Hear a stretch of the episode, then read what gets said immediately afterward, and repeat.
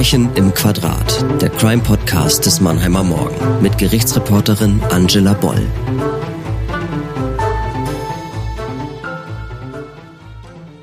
Hallo ihr Lieben, willkommen zurück. Wie habt ihr die Doppelfolge verkraftet? Da wurde schon ganz schön aufeinander rumgehackt. Mir ist im Nachhinein aufgefallen, wie kurz in dem scheinbar endlosen Verfahren die Ermittlungsarbeit kam und erst recht der Blick auf das Baby, das ja eigentlich schon mitten in den Wahnsinn hineingeboren worden war. Jedes Verbrechen muss wirklich auf seine Weise betrachtet werden, das wird mir in der Vorbereitung auf unsere Folgen immer wieder bewusst. Dass es auch den Beteiligten so geht, zeigt das Verfahren, über das wir heute sprechen. Wir haben diesmal Oberstaatsanwältin Doris Premeyer-Metz aus Frankenthal zu Gast. Sie hat die Ermittlungen in dem Fall geleitet, angetrieben davon, dass Menschen bestraft werden, die auf niederträchtigste Art mit ihren Mitmenschen umgegangen und sogar für deren Tod verantwortlich sind. Später werden wir auch noch ein Gespräch mit Professor Dr. Harald Dressing dazuschalten. Ihr kennt ihn vielleicht, weil er 2018 die sogenannte MHG-Studie leitete, die sich mit dem sexuellen Missbrauch in der katholischen Kirche beschäftigte. Professor Dressing hat in dem Verfahren, um das es heute geht, die Angeklagten begutachtet und wird uns dazu nachher einige Fragen beantworten. Doch jetzt hören wir uns erstmal an, um was es diesmal geht.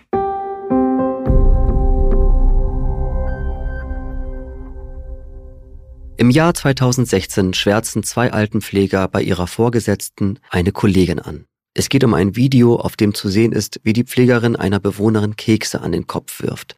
Das Video stammt aus einer Chatgruppe eben mit diesen Kollegen und der angeschwärzten Frau. Alle drei arbeiten zu dem Zeitpunkt in derselben Abteilung eines Pflegeheims im pfälzischen Lamprecht.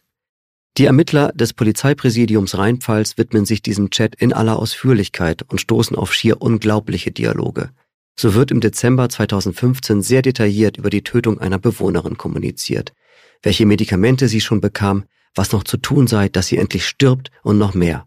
Mord. Für die Staatsanwaltschaft besteht kein Zweifel, dass das Trio gemeinsam für den Tod der Bewohnerin verantwortlich ist. Es tauchen noch zwei weitere Verdachtsfälle auf, ebenfalls aufgrund der Chatprotokolle. Außerdem Hinweise auf zahlreiche Diebstähle und Misshandlungen im Heim.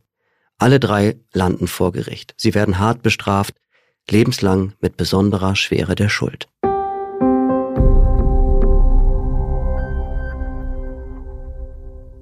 Das muss man erstmal wirken lassen. Pflegekräfte, die wehrlose, kranke, schwache Menschen quälen bis in den Tod. Was hat sie dazu bewogen und wie konnte das unbemerkt über Monate hinweg geschehen? Ich begrüße heute Oberstaatsanwältin Doris Premeyer-Metz.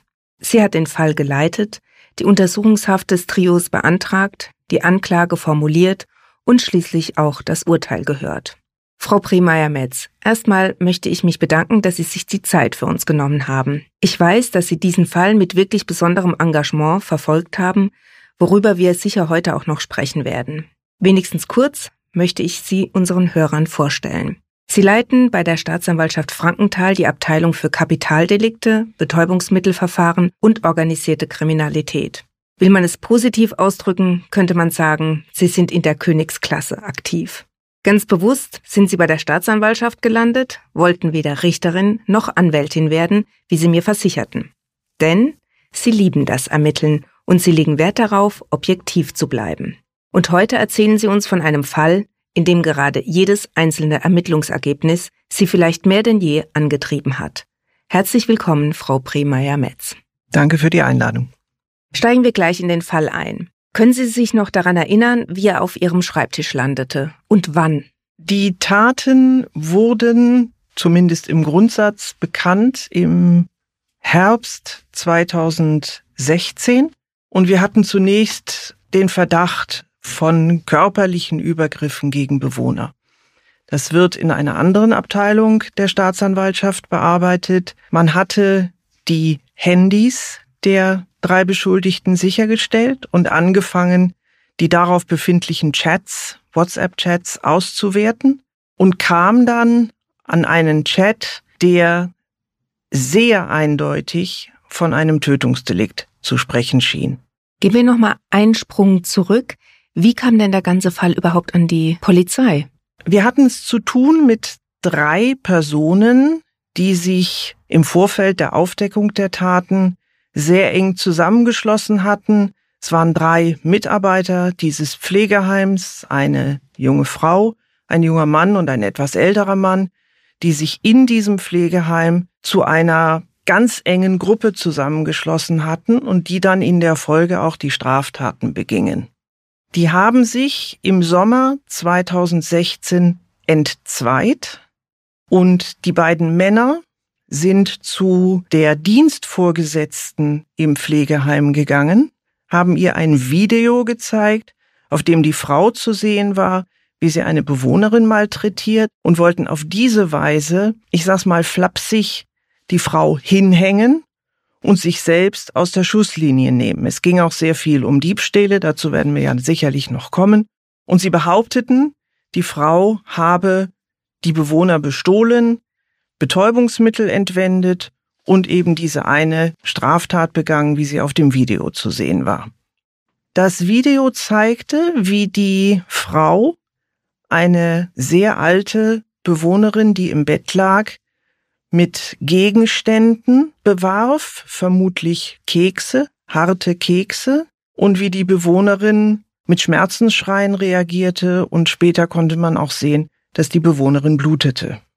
Es wurde dann schon den Vorgesetzten im Pflegeheim klar, dass das nicht nur die Frau sein konnte, denn die war ja auf dem Video zu sehen. Irgendwer musste das Video ja gemacht haben, so dass man dann sehr schnell auch den älteren männlichen Beschuldigten in Betracht zog, später dann auch den jüngeren. Die Frau, die sich plötzlich mit diesen schwerwiegenden Vorwürfen konfrontiert sah, machte das, was vielleicht menschlich verständlich ist, nämlich einen Gegenschlag. Sie sagte, nicht nur ich habe schlimme Dinge gemacht, sondern die zwei auch.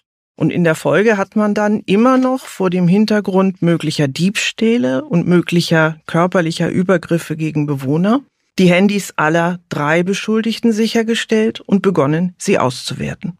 Das heißt, die Beschuldigten selbst sind zur Polizei und haben sich gestellt oder war das die Vorgesetzte? Die Vorgesetzte hat die Polizei informiert. Die Beschuldigten selbst haben das Ganze zunächst einmal, wahrscheinlich absichtlich, im Bereich der Arbeitsstelle halten wollen. Kommen wir mal auf die Diebstähle zu sprechen. Sie hatten schon gesagt, da gab es einige Vorfälle. Was war denn da bekannt? Bekannt war, dass Diebstähle begangen worden waren, und zwar schon seit längerem. Es wurden auch Strafanzeigen erstattet, allerdings gegen Unbekannt. Andererseits waren die Umstände so, dass von Seiten des Pflegeheims, also der Vorgesetzten, der Verdacht bestand, dass ganz allgemein Mitarbeiter des Pflegeheims diese Straftaten begangen haben könnten, nicht aber konkret gegen die später dann Angeklagten. Und am Anfang ging es, so wie Sie es eben beschrieben haben, eben um diese Misshandlung, Misshandlung von Schutzbefohlenen, um die Diebstähle. Und das war erstmal gar nicht Ihr Gebiet. Wie ist es dann an Sie geraten? Der Kollege, der bei der Staatsanwaltschaft zuständig war für diesen anderen Bereich, insbesondere die Misshandlungen von Schutzbefohlenen, sprach mich an und erklärte mir, da komme was auf mich zu. Man habe diese Chats entdeckt. Ich habe zunächst reagiert mit, das müsste man dann erstmal sehen, habe mir dann aber die Chats beigezogen, habe sie durchgelesen und es war kein Zögern. Ich habe sofort gesagt, die waren so eindeutig, da haben wir den Anfangsverdacht eines Tötungsdeliktes, da müssen wir deshalb auch weiter ermitteln. Das müssen Sie uns ein bisschen beschreiben und vielleicht auch ein paar Sachen nicht direkt zitieren, aber man kann sich das ja nicht vorstellen, wie in einem Chat eine Tötung beschrieben werden kann. Das stimmt. Wenn man sich mal überlegt, wie häufig der berühmte Satz, ich könnte jemanden umbringen, gesagt wird. Wenn man da jedes Mal annehmen wollte, da stünde auch tatsächlich ein Tötungsdelikt dahinter, dann hätten wir sehr viel zu tun. Hier war es so, dass wir schon Chats hatten, zeitlich vor der ersten Tat, in denen die drei sehr dezidiert darüber sprachen, dass sie mal einen der Bewohner umbringen wollten. Als Gruppe, wir drei gehören zusammen, wir drei sind die Besten, wir bringen jetzt jemanden um. Die Frau und der jüngere Mann waren sehr schnell im Boot, der ältere Mann hat ein bisschen gezögert, ist dann aber einige Tage später von sich aus gekommen, er sei auch dabei. Was war denn die Intention oder mit welcher Motivation? wollten Sie jemanden umbringen?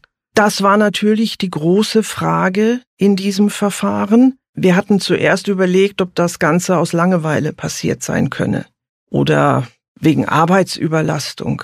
So klang das aber nicht, sondern es waren eigentlich fast schon fröhliche Chats. Und im Laufe des Verfahrens hat sich dann herausgestellt, dass das Ganze ein Gruppengefühl gewesen ist, ein Gefühl der Überlegenheit gegenüber der ganzen Welt, insbesondere den anderen Mitarbeitern des Pflegeheims. Es gab Chats, da hieß es, wir sind die Besten, wir sind toll. Andere, insbesondere auch die Bewohner, wurden in den Chats von Anfang an mit sehr hässlichen Worten belegt. Das waren Säue, Biester. Und das Gericht ist nachher zu dem Schluss gekommen, und ich teile diese Auffassung, dass es darum ging, diese bereits bestehende Gruppenidentität und dieses Gefühl der Überlegenheit zu stärken und dass man sich gegenseitig durch diese Taten auch beweisen wollte, wie sehr man Mitglied dieser Gruppe ist, nach Art eines Treueschwurs. Wir machen jetzt hier was ganz Schlimmes, weil wir zusammengehören. Alle vereinen, einer für alle. Also Sie haben sich nicht gegenseitig aufgestachelt, was zu tun, sondern das waren wirklich gemeinsame Entschlüsse. Das waren gemeinsame Entschlüsse. Alle drei hatten gewisse narzisstische Persönlichkeitsakzentuierungen. Das Gefühl der Macht gegenüber Personen, die man selber als unterlegen, hilflos auffasst, das hat auch eine ganz große Rolle gespielt. Diese Szene, in der diese Tötung beschrieben wird, können Sie es noch mal ein bisschen konkreter sagen, wie Sie erkennen konnten, dass das wirklich realistisch gewesen sein muss? Also war ja zum einen diese Vorgeschichte wenige Tage zuvor, in der sehr dezidiert beschlossen wurde, wir machen das, wo auch Namen von Bewohnern genannt wurden, die man in Betracht zieht als mögliche Opfer. Dann gab es einen Chat, in dem der Angeklagte, der vor Ort war, also einen Dienst hatte, sehr dezidiert schilderte, den Zustand einer Bewohnerin. Sie zittere, sie röchele, sie werde bewusstlos. Und in der Folge wurde von den beiden anderen darauf reagiert mit Sätzen wie, die hat 200 Einheiten und lebt noch. Der vor Ort Anwesende zeigte sich dann entsetzt, dass es so lange dauere.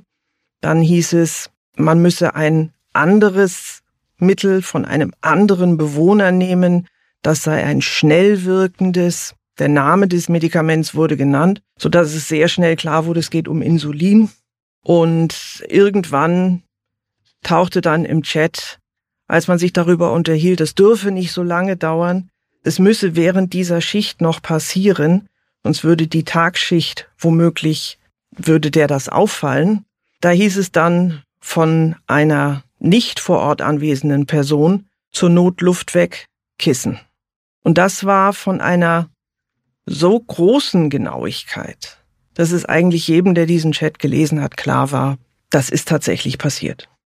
Erst recht, nachdem wir dann festgestellt haben, dass in der Nacht die Bewohnerin, von der die Rede war, sie wurde auch namentlich genannt, tatsächlich gestorben war. Konnten Sie denn noch überprüfen, ob die Frau wirklich an einer Überdosis Insulin gestorben war? Das ging nicht mehr, denn wir sind ja erst knapp ein Jahr nach dieser Tat überhaupt auf die Tat aufmerksam geworden und die Leiche der Verstorbenen war in der Zwischenzeit eingeäschert worden.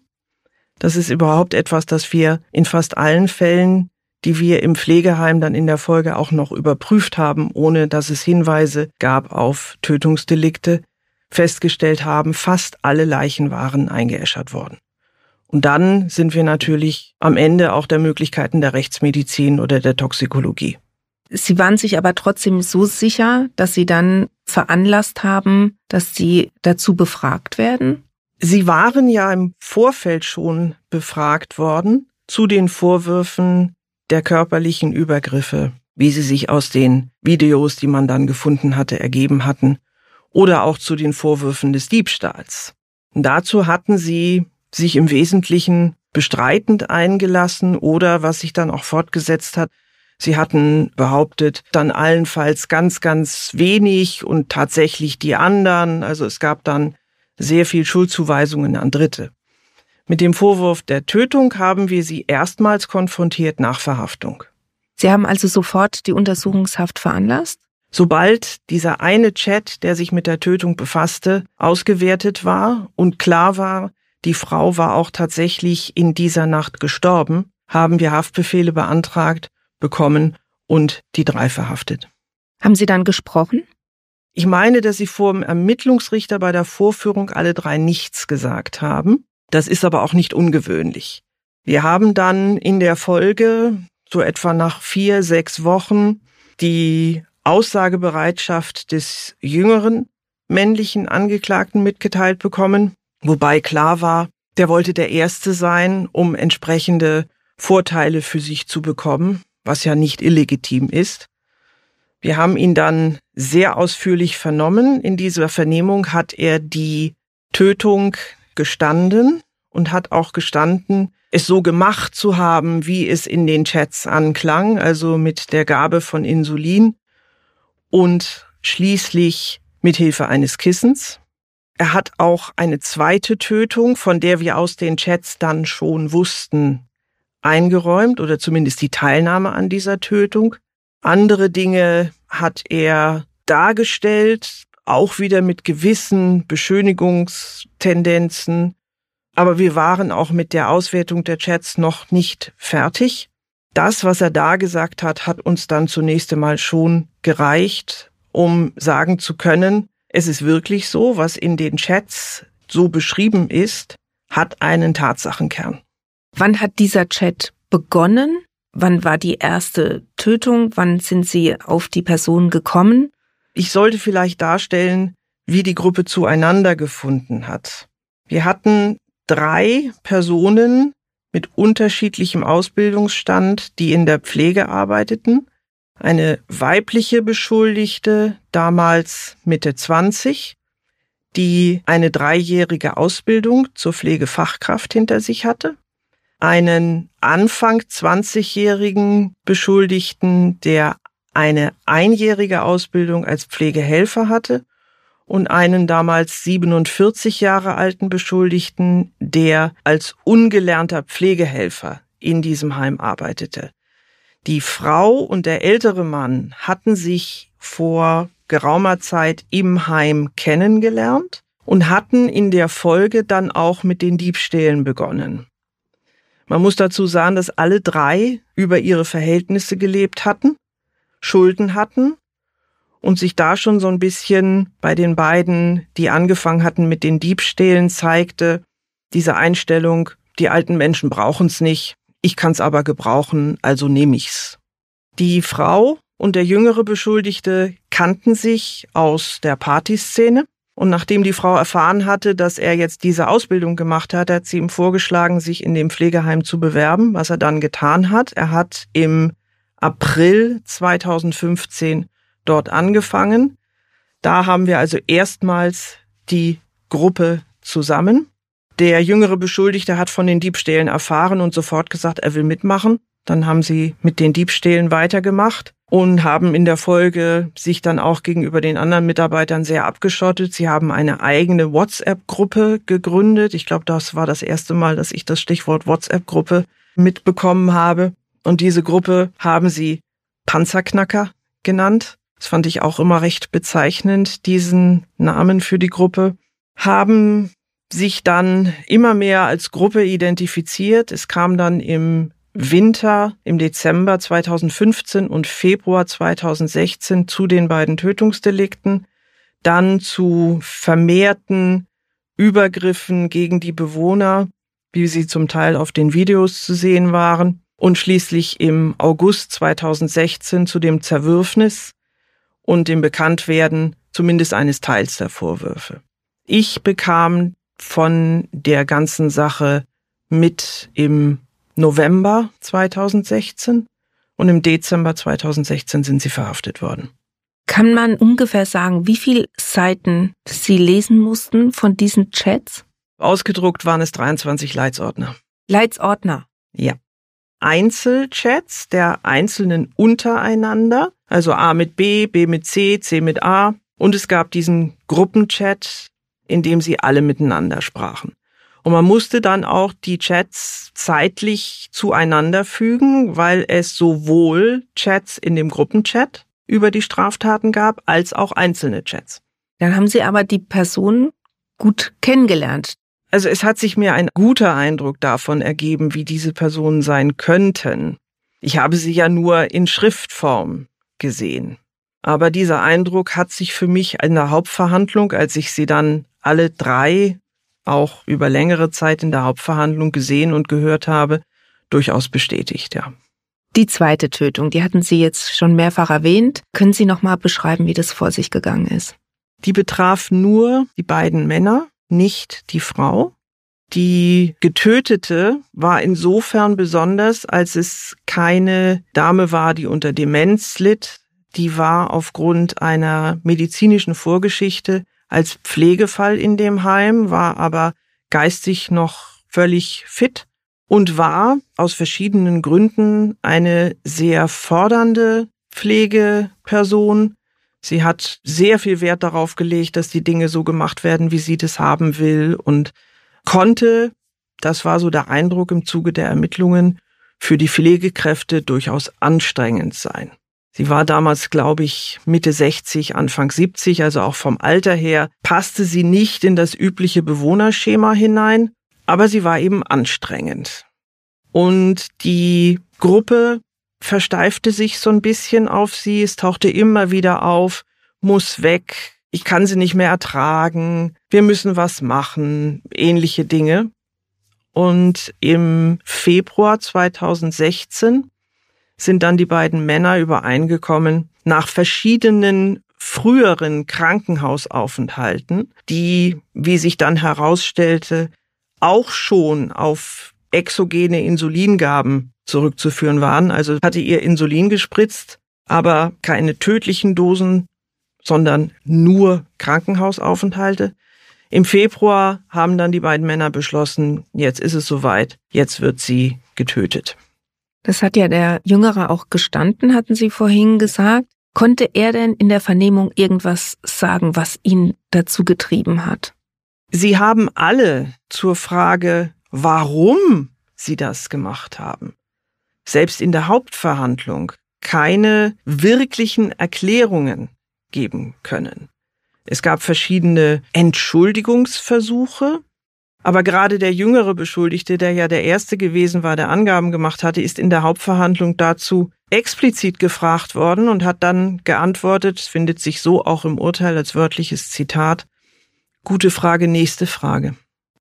Also sie konnten uns bis zum Schluss keine wirkliche Erklärung dafür geben, warum sie das gemacht hatten. Es gab so bestimmte Exkulpationsversuche. Man hat sich auf die Situation in der Pflege berufen, die schlimme Arbeitsbelastung dort, die Verrohung der Sprache innerhalb der Pflege und ähnliche Dinge, aber das hat sich im Laufe der Hauptverhandlung alles als nicht zutreffend herausgestellt. Deshalb hat man im Ergebnis sagen müssen und auch können, dass in beiden Fällen dieser Gruppenzwang und dieses narzisstische Machtgefühls ausleben gegenüber Leuten, die einem selber hilflos ausgeliefert sind, die entscheidende Rolle gespielt haben muss. Bringen wir mal den Professor Dressing ins Spiel, der als psychiatrischer Gutachter bestellt wurde. Haben Sie ihn bestellt oder war das das Gericht? Das habe ich gemacht. Aus welchem Grund? In Tötungsdelikten liegt es nahe zu überlegen, dass mit der Psyche des mutmaßlichen Täters etwas nicht in Ordnung sein könnte.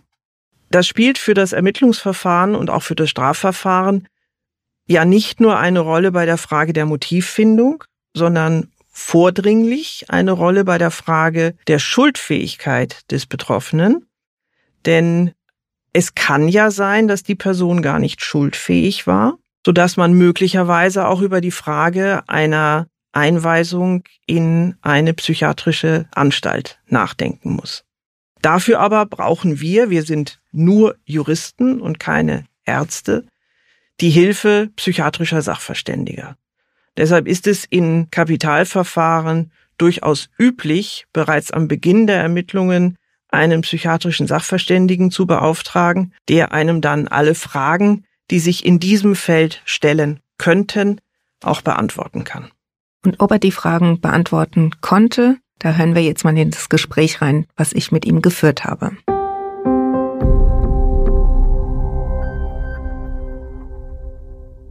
Wir müssen heute zum ersten Mal für Verbrechen im Quadrat ein Gespräch am Telefon aufzeichnen. Deshalb klingt es vielleicht nicht ganz so perfekt, wie wir es von den letzten Folgen gewohnt sind. Aber dafür haben wir einen besonderen Gast in der Leitung, der so gefragt ist, dass wir es gerne in Kauf nehmen, ihn nur am Telefon sprechen zu können. Herr Professor Dressing, Sie haben Medizin studiert und leiten die forensische Psychiatrie am Zentralinstitut für seelische Gesundheit in Mannheim. Eingangs hatte ich schon die MHG-Studie erwähnt, die Sie geleitet haben, Außerdem haben sie zahlreiche Fachbücher veröffentlicht und gelten als Experte auf verschiedenen Gebieten der Forensik. Heute spreche ich mit Ihnen, weil Sie in dem Fall der Altenheim-Morde als psychiatrischer Gutachter beauftragt wurden. Erklären Sie uns doch erstmal, wie Sie vorgehen, wenn Sie ein solcher Auftrag erreicht. Wenn mich ein solcher Auftrag erreicht, dann vereinbare ich einen Termin mit den Beschuldigten und suche die dann auf unter Umständen in der Haftanstalt oder in einer forensischen Klinik und manche Angeklagten sind ja auch auf freiem Fuß. Dann findet die Exploration im Zentralinstitut für seelische Gesundheit statt. Und dann führe ich lange Gespräche mit den Beschuldigten mit dem Ziel, festzustellen, ob der Angeklagte unter einer psychischen Störung leidet. Und zusätzlich gehört zu einer solchen Untersuchung auch noch eine körperlich-neurologische Untersuchung ob unter Umständen durch eine körperliche Störung auch die psychischen Funktionen beeinträchtigt sind. Also das Ganze dauert oft viele Stunden, manchmal sind auch mehrere Termine notwendig, je nachdem, wie komplex die Fragestellung ist und je nachdem auch, wie viel der Beschuldigte mir zu sagen hat. Es gibt auch Beschuldigte, die von ihrem Schweigerecht Gebrauch machen. Dann ähm, muss ich aufgrund von der Akte und aufgrund von Beobachtungen dann während der Hauptverhandlung unter Umständen Hinweise finden, ob eine psychische Störung zugrunde liegt. Wie war das denn in diesem Fall? Waren denn alle drei Beschuldigten bereit, mit Ihnen zu sprechen? Alle drei haben mit mir länger gesprochen, so ist es richtig, ja. Jetzt sind ja in diesem Prozess nur Teile Ihres Gutachtens öffentlich wiedergegeben worden und selbstverständlich dürfen wir auch nur diese hier im Podcast verwenden. Was waren denn Ihre Kernaussagen aus den öffentlichen Passagen? Genau, also ich berichte natürlich nicht aus der Exploration, aber das, was bei der Verhandlung äh, vorgetragen wurde, ist ja öffentlich. Was ich letztendlich ganz global gesprochen festgestellt habe, ist, dass bei keinem der Angeklagten eine psychische Störung vorgelegen hat, die die strafrechtliche Verantwortlichkeit beeinträchtigt. Im Raum standen unter anderem depressive Störungen, aber auch Missbrauch, möglicherweise sogar Abhängigkeit von Substanzen, äh, Amphetamine waren da äh, unter anderem und, und Betäubungsmittel im Gespräch. Wichtig ist es dann als forensischer Psychiater, dass man schaut, ist das, was vorgetragen wird, so gravierend, dass es eine Diagnose begründet und ist die auch schwer genug, dass wir uns Überlegungen machen müssen, ob die strafrechtliche Verantwortlichkeit beeinträchtigt ist und was da zu beurteilen ist, das nennen wir Einsichtsfähigkeit, also versteht ein Angeklagter überhaupt, dass das, was er macht, eine Straftat ist. Es gibt bestimmte psychische Störungen, wo das beeinträchtigt ist. Zum Beispiel jemand, der eine schwere hirnorganische Erkrankung hat, der versteht vielleicht gar nicht, dass das, was er macht, eine Straftat ist.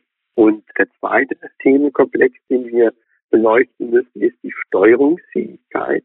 Also versteht jemand zwar, dass das, was er getan hat, eine Straftat ist, war er aber aufgrund einer psychischen Krankheit nicht fähig, sein Verhalten entsprechend zu steuern. Also Beispiel jemand, der extrem betrunken ist, der versteht vielleicht zwar, dass er einen anderen nicht fragen darf, aber ist so enthemmt durch die Alkoholeinwirkung, dass seine Steuerungsfähigkeit beeinträchtigt ist, was dann auch die strafrechtliche Verantwortlichkeit mindern kann. Im Fall der drei Angeklagten war aus forensisch-psychiatrischer Sicht keine so gravierende Diagnose zu stellen, dass die strafrechtliche Verantwortlichkeit aus psychiatrischer Sicht beeinträchtigt, weil letztendlich ist diese Urteilung aber ohne dies eine Aufgabe des Gerichts. Also der forensische Psychiater ist, so heißt es so schön, der Gehilfe des Gerichts. Die Entscheidung trifft das Gericht aus eigener Anschauung heraus dann. Das heißt, alle drei waren auf jeden Fall schuldfähig aus Ihrer Sicht? Die Schuldfähigkeit, wie gesagt, ist letztendlich das, was das Gericht dann feststellen muss. Wir können nur aufarbeiten, ob eine psychische Störung vorliegt und welche Auswirkungen die möglicherweise auf Einsicht und Steuerungsfähigkeit hat. Und das Gericht muss sich dann ein eigenes Urteil bilden, ob es diese Ausführung des forensischen Theaters für plausibel hält und trifft dann auf der eigenen Entscheidung eine Bewertung zur Schuldfähigkeit. Sie kannten ja im Vorfeld von der Exploration diese Chat-Protokolle, die lagen Ihnen vor, oder? Die Chat-Protokolle lagen mir vor. Das ist jetzt auch eine Besonderheit vielleicht dieses Falles, aber auch zunehmend erlebe ich das in anderen Verfahren, dass sozusagen die elektronischen Medien, WhatsApp, SMS, aber auch Telefonüberwachung zunehmend bedeutsam werden, auch für die Strafverfolgungsbehörden überhaupt Beschuldigte ausfindig zu machen, sozusagen, aufzuspüren. Und dann ist natürlich auch das, was in diesen Chatprotokollen formuliert wird, unter Umständen im Hinblick auf das Tatgeschehen, auf die Motive und so weiter bedeutsam. Welche Aussagen konnten Sie denn aufgrund dieser Aufzeichnungen über die Beschuldigten treffen? Die Chatprotokolle waren teilweise wirklich im Hinblick auf die Opfer. Das waren ja demente Menschen, die hilflos waren, die eigentlich besonders schutzbedürftig waren, äh, teilweise wirklich sehr bedrückend, muss ich sagen, auch als Fachmann, weil die Opfer teilweise sehr erniedrigt wurden in diesen Chatprotokollen, dass man sehr abfällige Bemerkungen über die äh, Opfer äh, gemacht hat. Also all das, was eine Altenpflegekraft eigentlich nicht machen sollte, weil äh, eine Altenpflegekraft sind ja Menschen anvertraut, die besonders schutz- und hilfsbedürftig sind. Konnten Sie irgendwas zur Motivlage erkennen? Man muss vielleicht Folgendes auch sagen. Letztendlich die Beurteilung des Motivs ist auch Aufgabe des Gerichts, nicht des ärztlichen Sachverständigen. Wir werden dazu natürlich immer auch gefragt, relativ einfach ist es, wenn das Motiv wirklich in einer psychischen Krankheit begründet ist. Im vorliegenden Fall war es ja so, dass wir eine solche Krankheit nicht feststellen konnten. Wir werden als forensisch-psychiatrische Gutachter natürlich auf unsere Einschätzung zur Motivlage gefragt. Da gab es eben schon Hinweise, auch aus den Verlautbarungen in der Verhandlung und aus den Chatprotokollen, dass die Betroffenen sich eben in einer Position der Macht fühlten diesen Menschen gegenüber. Ein bisschen salopp formuliert, sie fühlten sich eigentlich wie Herren über Leben und Tod. Jetzt haben Sie ja auch bei der Gerichtsverhandlung teilgenommen. Das ist auch immer so, dass der psychiatrische Gutachter bei der Gerichtsverhandlung teilnimmt.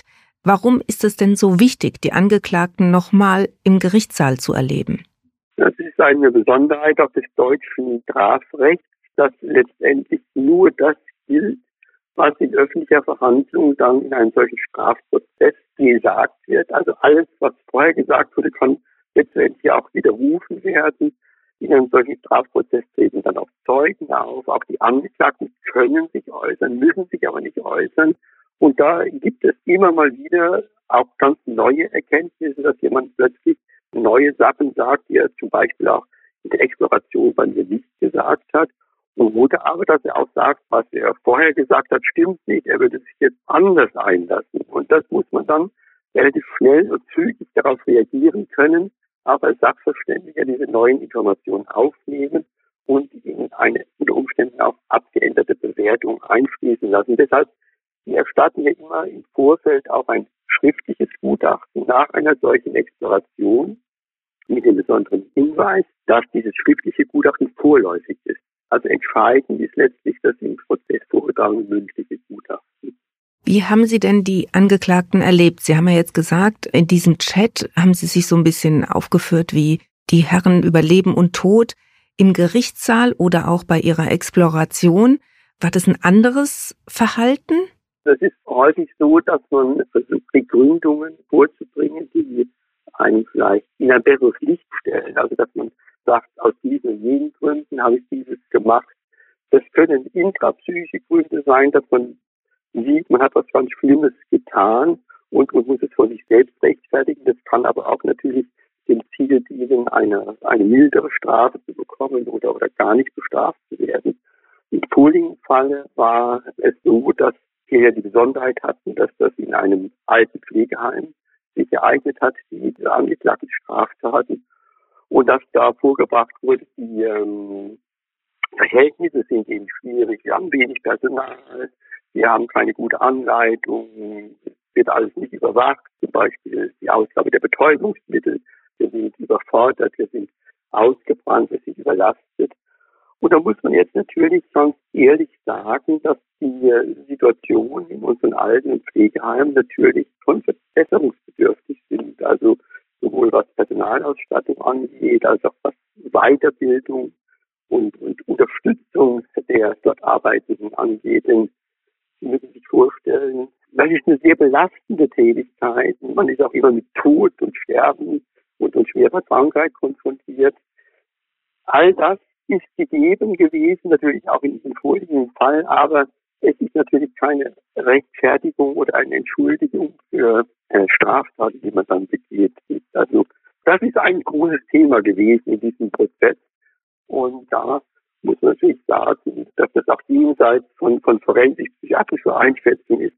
Aber letztendlich empfindet es niemanden von ähm, persönlich verantwortlichen Verhalten. Abschließende Frage. Es fiel im Gespräch mit Staatsanwältin Frau Premeyer-Metz die Formulierung, Sie hätten aus Langeweile gehandelt. Jetzt kommt auch da ein bisschen dazu die Verzweiflung über die Herausforderung im Altenheim. Könnten Sie noch was zu dieser Formulierung sagen, ob Sie dem zustimmen? Das ist ja eine Frage der Motivlage auch. Teilweise klangen solche Dinge auch in den Chats an viele Straftaten äh, werden ja auch begangen, ein bisschen salopp formuliert, ich mache etwas, weil ich es kann, nicht? also weil die Situation es hergibt. Grundsätzlich Langeweile ähm, als, als wesentliches Vertreibungsmotiv würde ich in dem vorliegenden Fall ähm, nicht sehen. Es mag ein Nebenmotiv gewesen sein, ja. Vielen Dank, Herr Professor Dressing, für dieses Gespräch. Gerne.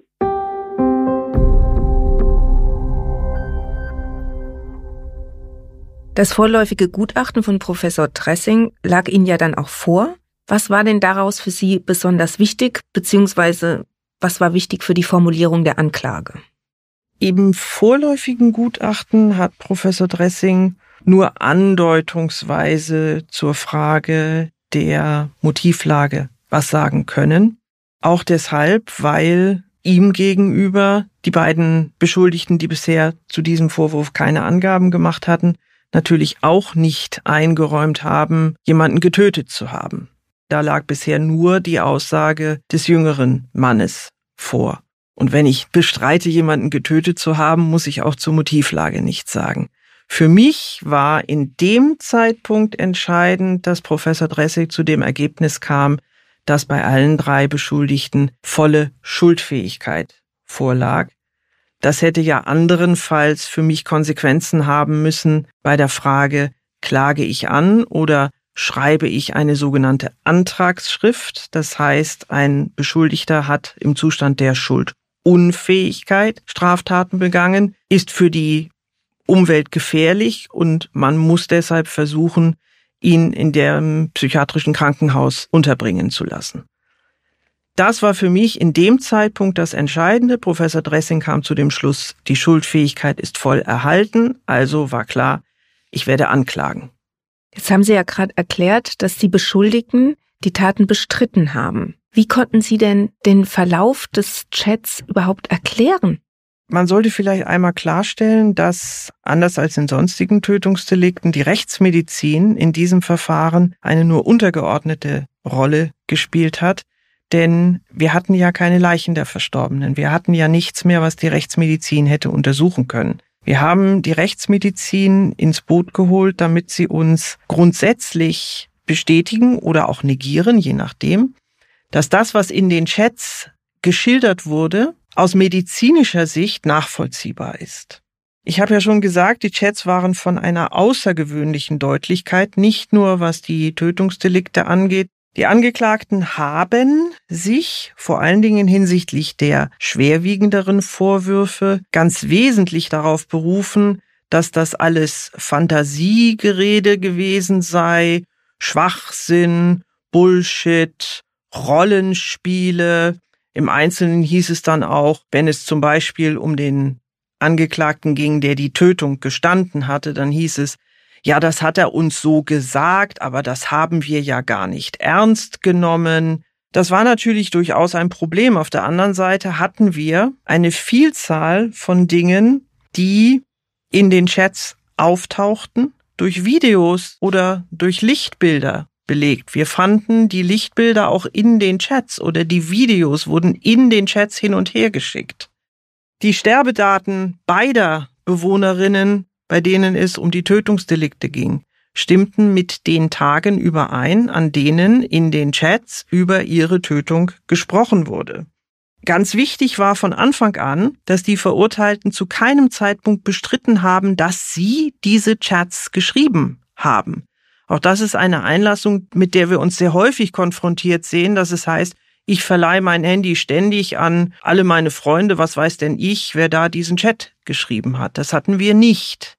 Und ich habe nachher im Plädoyer gesagt, man kann sich dann aber nicht aussuchen, welche Chats ernst gemeint gewesen sind und welche nicht. So funktioniert das nicht.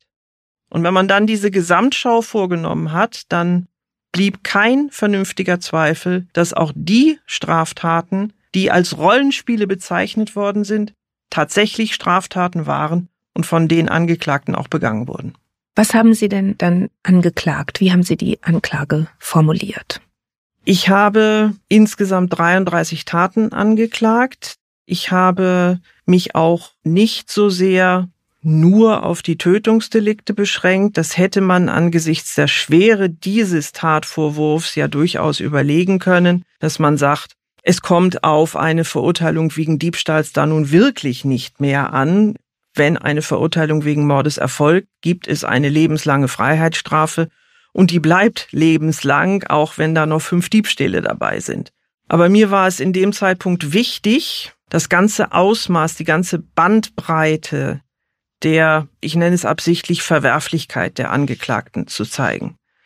Wir hatten es nicht nur mit Tötungsdelikten zu tun, sondern auch und gerade mit diesen ganzen zum Teil widerlichen Übergriffen gegen die hilflosen Bewohner, die den Angeklagten ja ausgeliefert waren. Die konnten ja nicht weg. Es gibt ein Video, wo eine Frau, die misshandelt wird, schreit, geh weg da, ich will raus. Ging aber nicht, stand die Angeklagte vor ihr. Und ich habe die Videos und Fotos, die es gibt, mir im Vorfeld der Anklageerhebung mehrfach angesehen und ich habe sie auch jetzt nochmal angesehen und die Beschreibungen gelesen und es nimmt mich immer noch mit. Was haben die alles gemacht mit den alten Menschen? Es gab übergriffige Fotos. Es gab Fotos von Bewohnern, die in hilfloser Lage im Bett liegen. Es gab dann Videos, es ging darum, dass einer Bewohnerin Urin zu trinken gegeben wurde. Und als sie es dann getrunken hatte und ersichtlich wirkte, wurde ihr dann noch der Rest des Urins über den Kopf gegossen. Es gab harmlose Videos, wenn man so möchte, wo eine Bewohnerin im Speisesaal sitzt. Sie hat die Haare sehr schön gemacht bekommen und sie wird dabei gefilmt, während der Filmende ihr die Haare verwuschelt. Und sie sagt, ich habe aber doch alles gemacht. Ich habe doch alles aufgegessen. Warum darf ich nicht die Haare so haben? Das ist vielleicht nicht schlimm, aber es zeigt die Widerwärtigkeit in allen Lebensbereichen dieser Angeklagten. Und deshalb war es für Sie auch so wichtig, dass diese Taten, die jetzt für die Strafe vielleicht gar nicht ausschlaggebend sind, trotzdem in der Anklage niedergeschrieben sind? Ja, und vor allen Dingen spielte für mich auch eine Rolle die Frage der Anordnung der besonderen Schwere der Schuld. Das ist ja etwas, das man bei Mord immer mit bedenken muss. Das hat dann mehr für die Strafvollstreckung eine Rolle, aber das war mir wichtig, dass das Gericht in der Lage ist, das ganze Ausmaß und die ganze Bandbreite der Straftaten zu sehen, um diese Frage beantworten zu können. Es gibt eine Vorschrift im StGB, die sagt, diese Aussetzung der Reststrafe zur Bewährung ist dann erschwert, wenn die besondere Schwere der Schuld bei einer lebenslangen Freiheitsstrafe festgesetzt ist durch das Gericht. De facto bedeutet das, dass eben nicht nach 15 Jahren geprüft werden kann, ob die Reststrafe zur Bewährung ausgesetzt wird, sondern in der Regel frühestens nach 18 Jahren. Wir haben vorhin schon drüber geredet, wie die Angeklagten auf sie gewirkt haben. Wie war das denn im Gericht? Wie beteiligt waren die bei der Sache? Wie haben sie reagiert? Sie waren eigentlich alle relativ unbeteiligt. Sie haben sehr ausführlich zu ihrem persönlichen Werdegang und ihren persönlichen Verhältnissen ausgesagt. Alle drei schilderten ihr Leben bis zum Beginn der Straftaten eigentlich als eher negativ. Es gab bei allen Punkte, die nicht so gut gelaufen waren, unterschiedlichste Gründe. Da waren sie relativ stark beteiligt. Und als es dann um die Straftaten ging, gab es, wie gesagt, sehr viele Beschönigungstendenzen, sehr viel Versuche, die jeweils anderen mehr ins Boot zu bringen. Besonders aufgefallen ist mir eine Äußerung, wo gesagt wurde, ich komme jetzt zu den sogenannten Misshandlungen. Das war also ein wörtliches Zitat.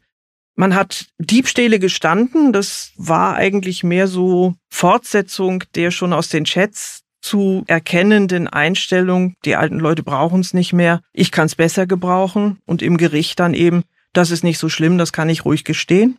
Bei den anderen Straftaten war das anders. Bei Verlesung der Anklageschrift waren sie alle relativ ruhig, aber das ist nicht erstaunlich. Sie kannten die ja vorher. Anklageschriften werden ja vor Beginn der Hauptverhandlung den Angeklagten zugestellt, damit sie die Gelegenheit haben, auch im Vorfeld der Hauptverhandlung nochmal zu den Vorwürfen Stellung zu nehmen. Und das wird dann natürlich auch berücksichtigt. Also das war für sie nichts Neues. Die Fotos und Videos, als die gezeigt worden sind, da haben die drei die Augen zugemacht und die weibliche Angeklagte hat Augen zugemacht und Ohren zugehalten. Und schien mir aber nicht so sehr eine Reaktion des Entsetzens darüber, was man selber gemacht hatte, sondern einfach der Versuch einer Verdrängung zu sein. Man wollte das nicht wahrhaben. Jetzt haben ja im Prozess auch Kollegen ausgesagt, auch Angehörige der Getöteten. Gab es denn nirgendswo einen Anlass von Beanstandung bei diesen drei? Gab es nicht. Die Kollegen wurden ja relativ ausführlich befragt vor dem Hintergrund der Behauptung der Arbeitsüberlastung, des rauen Klimas in der Pflege, dass man versucht hat zu behaupten, es gäbe da eine Art Nährboden für solche Straftaten und man selber sei nur ein bisschen übers Ziel hinausgeschossen. Auch dazu mussten wir natürlich die Mitarbeiterinnen und Mitarbeiter des Pflegeheims befragen. Und natürlich auch zu der Frage, ja, ist denn das niemandem aufgefallen? Und wir haben feststellen können, auch aufgrund der eigenen Angaben der Angeklagten im Übrigen, dass natürlich es immer mal wieder Spitzenbelastungszeiten gab, aber keinesfalls ein dauerhaftes Klima der Überlastung, eine der Angeklagten hat auf die Frage, wie hoch denn ihre Arbeitsbelastung sei, geantwortet, sie würde 40 Stunden die Woche arbeiten. Das ist ja eigentlich ein normales Arbeitspensum für eine Vollzeitstelle.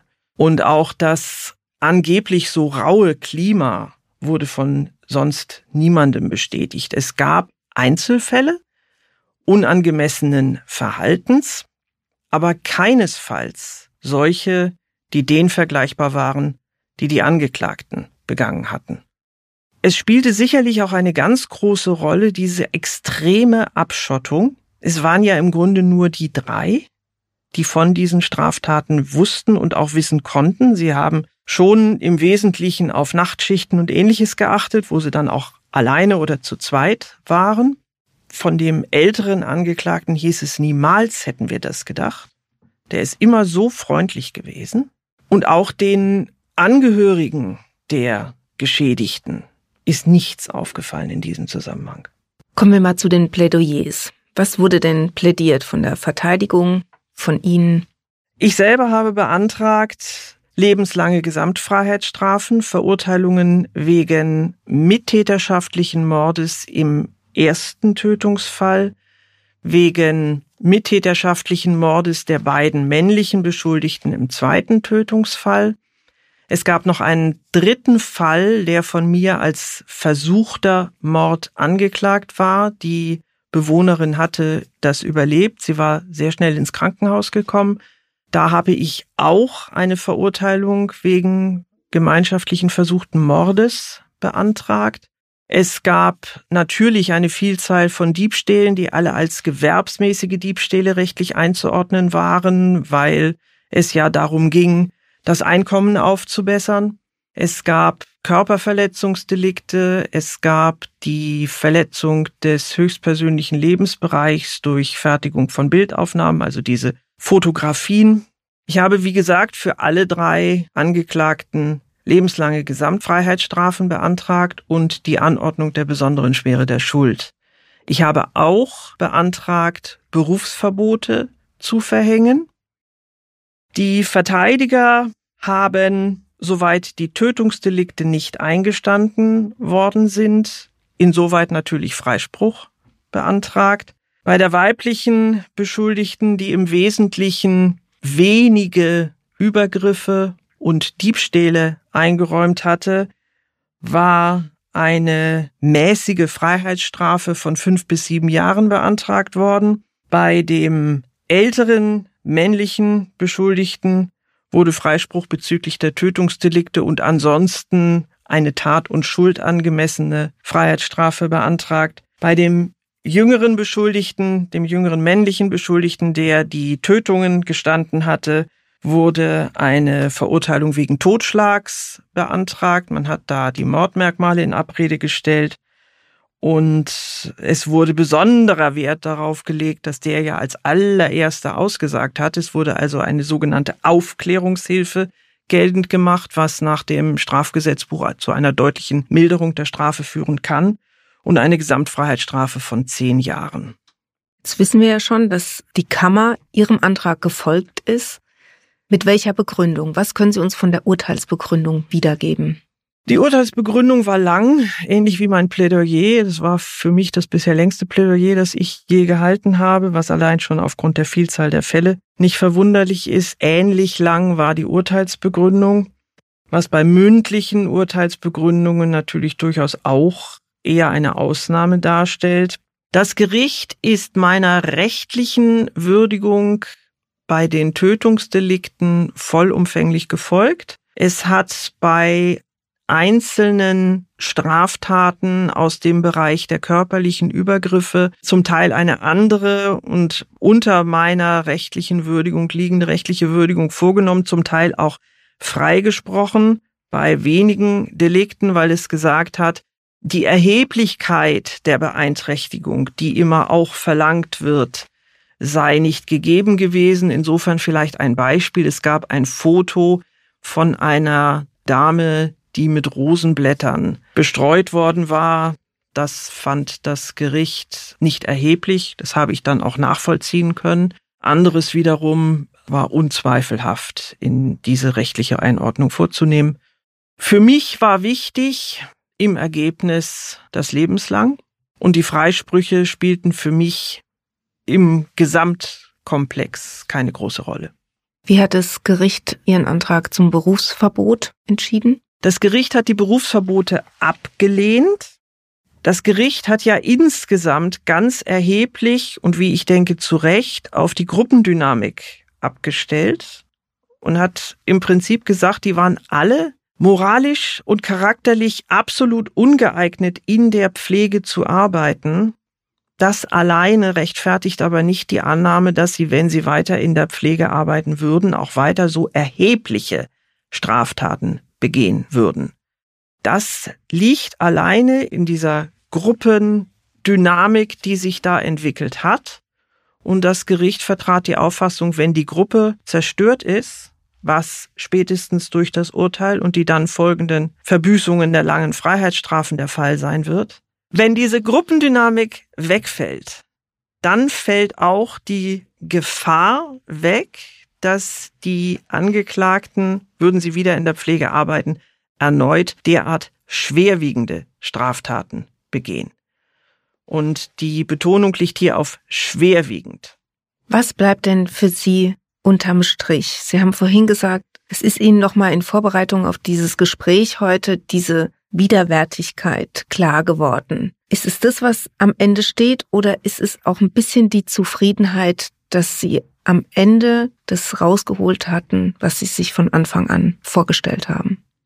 Ich bin nach wie vor der festen Überzeugung, dass die Ausdehnung der Anklage auf die vielen, vielen Anklagepunkte richtig war und wichtig war, weil man sonst nicht gesehen hätte, zu welchen Taten diese drei Angeklagten fähig waren. Für mich war es von Anfang an klar, dass wenn eine Verurteilung erfolgt, diese wegen Mordes erfolgen muss dass lebenslange Freiheitsstrafen am Schluss das Ergebnis sein müssen und dass auch die besondere Schwere der Schuld für alle drei Angeklagten angeordnet werden muss. Und insofern bin ich mit diesem Urteil, soweit man in diesem Bereich überhaupt von Zufriedenheit reden kann, zufrieden. Ich finde, es ist eine richtige, um nicht zu sagen die einzige sachgerechte Ahndung dieser Straftaten.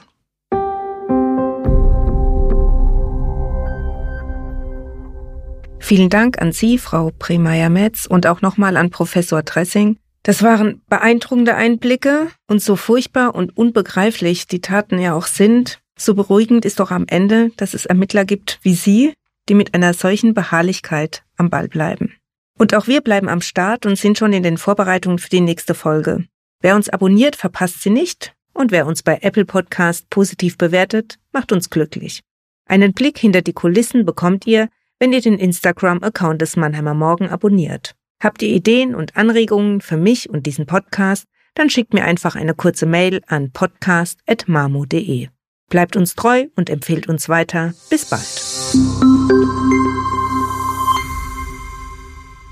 Ein Podcast des Mannheimer Morgen, produziert von Mischa Krumpe.